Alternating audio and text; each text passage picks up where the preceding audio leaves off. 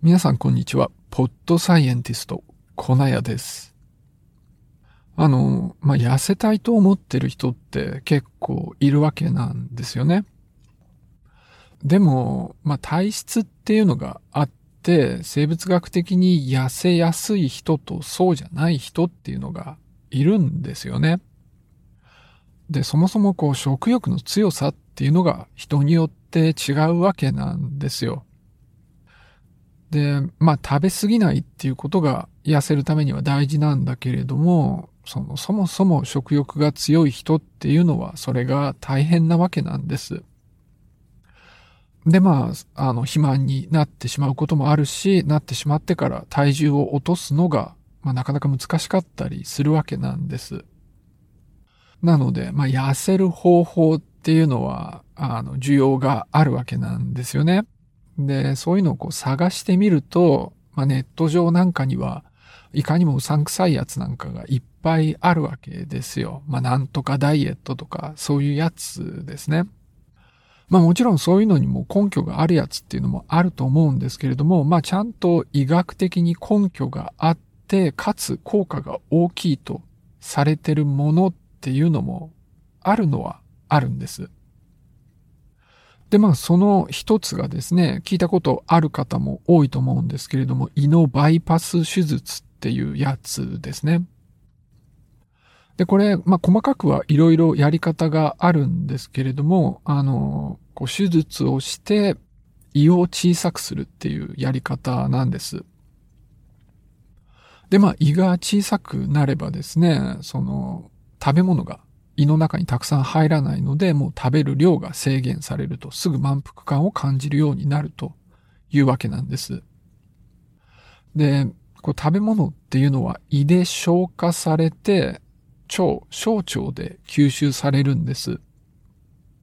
で、こういった手術ではですね、その小腸も小さくして吸収を減らすっていうのもやられるんです。で、これ劇的な効果があるんですね。術後ろっかげつで、まあ、平均して さんじゅっパーセント ぐらい体重が落ちると言われています。まあ多分元の体重がどれぐらいだったかで全然違ってくると思うんですけど、まあ標準体重と比較して余分な体重っていうのがあって、それがななわりぐらいは落ちると言われています。でも、かなり大掛かりな手術になりますし、リスクも大きいんですよね。だからよっぽどな肥満で簡単には体重が下げられないような時に行われるわけなんです。だからもちろんこうもっと手軽にですね、まあちょっと薬で体重が減らせたら多分それがいいなと思うわけなんですよ。で、そういう薬って、まあ、すごく求められてるわけなんですけれども、長い間、あの、開発がうまくいってなかったんです。なんですけど、ここじゅうねんで、そういう薬が見つかってるんです。で、効果もすごく大きくって、業界が今盛り上がってるらしいんですね。なので今日は、この痩せ薬の話をしていきたいと思います。で、まあ、その体重を減らす薬なんですけど、長い期間開発できてなかったんです。でも一時盛り上がった時期があったんですよ。で、その契機になったのがですね、せんきゅうひゃくきゅうじゅうよねんに食欲をコントロールする分子が見つかったんです。これ元はマウスでやられた研究なんですけれども、レプチンっていうタンパク質があって、これに異常があるマウスは食べ過ぎて肥満になるんです。で、これが見つかったことで、食欲っていうのは特定の分子でコントロールされてるんだっていうことが分かったんですよね。で、このレプチンは人も持ってますから、ここをいじってやれば食欲をコントロールして体重を減らせるって、まあみんな期待したんですよ。それでまあレプチンに関係する薬っていうのが開発されたんですね。なんですけど、あんまり体重を減らす効果がなかったし、副作用も結構深刻で、この開発は頓挫してしまったんです。まあ一旦盛り上がったんで、これがうまくいかなかったのには結構な失望があったんです。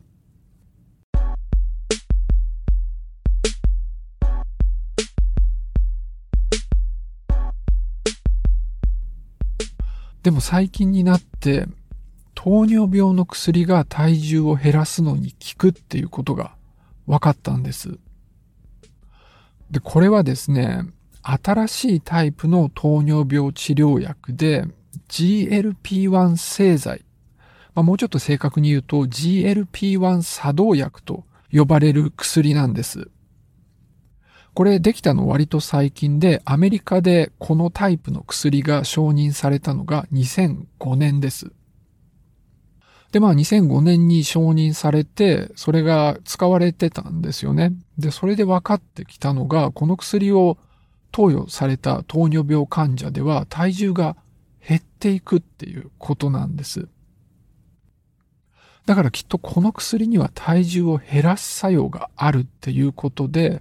じゃあ体重を減らす目的でこのタイプの薬を使ってやればいいんじゃないかって考えたんです。それでまあ臨床試験が行われたんですけれども、まず最初に試されたのがですね、この ジーエルピーワン 作動薬の一つ、リラグルチドっていう薬です。で、このリラグルチドが投与された人ではですね、平均で はちパーセント の体重の減少があったということなんです。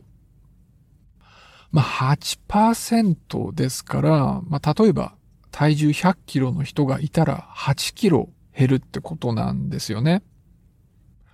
まあ、ひゃくキロがきゅうじゅうにキロだから、まあ、そこそこ効いてるなっていう感じなんですよ。で、他にそんな薬がないわけなんで、まあ大成功といえばそうなんです。それでまあリラグルチドはですね、アメリカでは体重を減らす目的での承認もされて、それがにせんじゅうよねんだったんです。で、このリラグルチドからさらにちょっと改良されたような薬で、セマグルチドっていうのがあるんですね。これは、あの、リラグルチドよりも体の中での分解がゆっくりなんです。で、このセマグルチドも、まあ、糖尿病の治療薬なんだけれども、体重を減らす目的の臨床試験が行われました。で、その結果なんですけれども、さらによく効いて、じゅうごパーセント の体重減少が見られたんです。だからひゃくキロの人がはちじゅうごキロになるってことですよね。これは結構効いてるなっていう感じなんです。それでこの薬も割と最近にせんにじゅういちねんに承認されます。で、まだここで終わりではなくてですね、さらに改良された薬でチルゼパチドっていうのが同じように臨床試験で試されたんです。で、これはさらに効果が強くて にじゅういちパーセント の体重減少が見られて、これもにせんにじゅうにねんに承認されています。で、さらにこのチルゼパチドについてはですね、長期の投与であれば さんじゅっパーセント 以上の減量が見られたという、そういうデータも出ているみたいで、胃のバイパス手術に迫る効果が見られているんです。と、まあこんな風にですね、ジーエルピーワン 作動薬には体重減少に劇的な効果が見られて、まあ今非常に盛り上がってるわけなんです。で、ちょっとここでですね、そもそも糖尿病とは、そもそも ジーエルピーワン とはっていう説明をしていきたいと思うんですね。あの、血糖値が高いっていうのはまあ良くないんですよ。その血管がおかしくなって、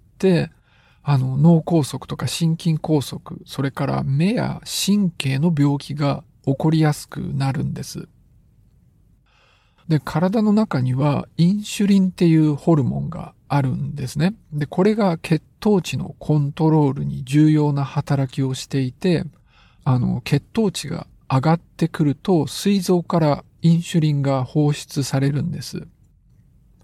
で、インシュリンは血糖値を下げる作用があるので、まあ、この仕組みがちゃんと機能していれば血糖値は高くはならないわけなんです。でも糖尿病の患者ではこの仕組みがおかしくなっているんですね。それで血糖値が高くなってるんです。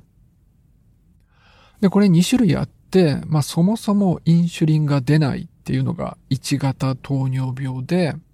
あの、インシュリンへの反応が悪いとか、インシュリンの出が悪いっていうのがにがた糖尿病になります。で、まあ、その、今言ったように、インシュリンっていうのは血糖値が上がると出てくるんですけれども、まあ、その出てくるのをですね、増やすホルモンがあるんですね。で、その一つが ジーエルピーワン なんです。だから、まあ、体の中で ジーエルピーワン が増えればインシュリンが増えるし、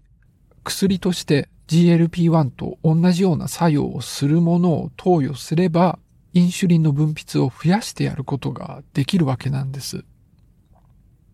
で、これでもって糖尿病の治療が行われているわけなんです。で、今言ったように ジーエルピーワン は膵臓に作用するんですね。でもそれだけじゃなくって脳にも作用することが分かってるんです。で、脳に作用して何しているかっていうと、食欲を減らすっていう作用があるんです。だから今出てきた ジーエルピーワン 作動薬で体重が減るっていう効果が見られているわけなんです。